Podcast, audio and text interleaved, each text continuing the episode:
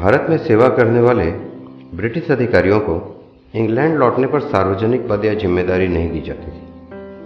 तर्क यह था कि उन्होंने एक गुलाम राष्ट्र पर शासन किया है, जिसकी वजह से उनके दृष्टिकोण और व्यवहार में फ़र्क आ गया होगा। अगर उनको यहाँ ऐसी ज़िम्मेदारी दी जाए तो वह आज़ाद ब्रिटिश नागरिकों के साथ भी उसी तरह से व्यवहार करेंगे। इस बात को समझने के लिए आगे आने वाले वाक्य को ज़रूर सुने। एक ब्रिटिश महिला, जिसका पति ब्रिटिश शासन के दौरान पाकिस्तान और भारत में एक सिविल सेवा अधिकारी था। महिला ने अपने जीवन के कई साल भारत के विभिन्न हिस्सों में बिताए। अपनी वापसी पर उन्होंने अपने संस्मरणों पर आधारित एक सुंदर पुस्तिका लिखी। महिला ने लिखा कि जब मेरे पति एक ज़िले के डिप्टी कमिश्नर थे तो मेरा बेटा करीब चार साल का था और मेरी बेटी एक साल की थी। डिप्टी कलेक्टर को मिलने वाली कई एकड़ में बनी एक हवेली में रहते थे।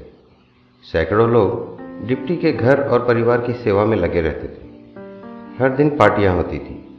ज़िले के बड़े जमींदार हमें अपने शिकार कार्यक्रमों में आमंत्रित करने में गर्व महसूस करते थे।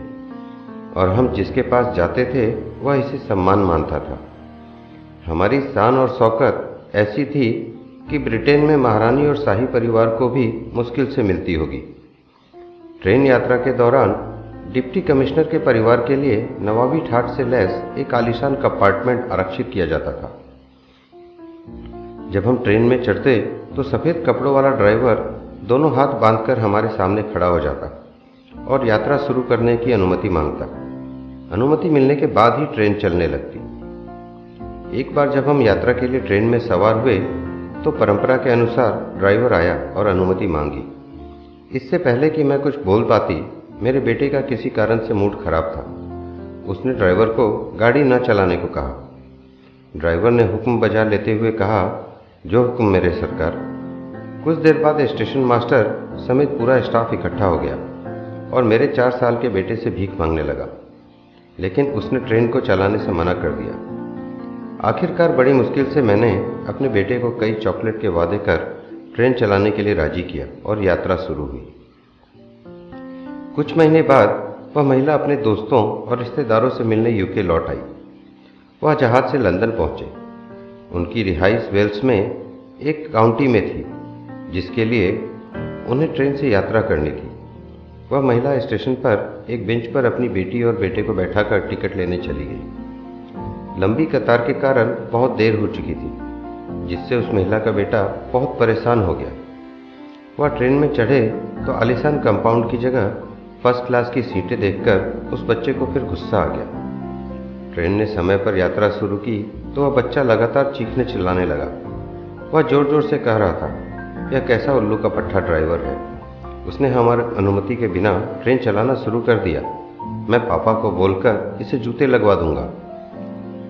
महिला को अपने बच्चे को यह समझाना मुश्किल हो रहा था कि यह उसके पिता का जिला नहीं है। यह एक स्वतंत्र देश है। यहाँ डिप्टी कमिश्नर जैसा तीसरे दर्जे का सरकारी अफसर तो क्या? प्रधानमंत्री और राजा को भी यह हथियार नहीं है कि वह लोगों को उनके अहंकार को संतुष्ट करने के लिए अपमानित कर सके। आज यह स्पष्ट है कि हमने अंग्रेज़ों को खदेड़ दिया है। लेकिन हमने गुलामी को अभी तक अपने देश से बाहर नहीं किया। आज भी कई डिप्टी कमिश्नर, एसपी, मंत्री, सलाहकार और राजनेता अपने अहंकार को संतुष्ट करने के लिए आम लोगों को घंटों सड़कों पर परेशान करते हैं। इस गुलामी से छुटकारा पाने का एक ही तरीका है कि सभी पूर्वाग्रहों और विश्वासों को एक तरफ़ रख दिया जाए और सभी प्रोटोकॉल लेने वालों का विरोध किया जाए।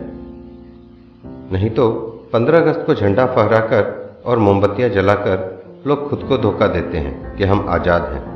प्रोटोकॉल को ना कहें दोस्तों तभी हमें असली आज़ादी मिलेगी। धन्यवाद।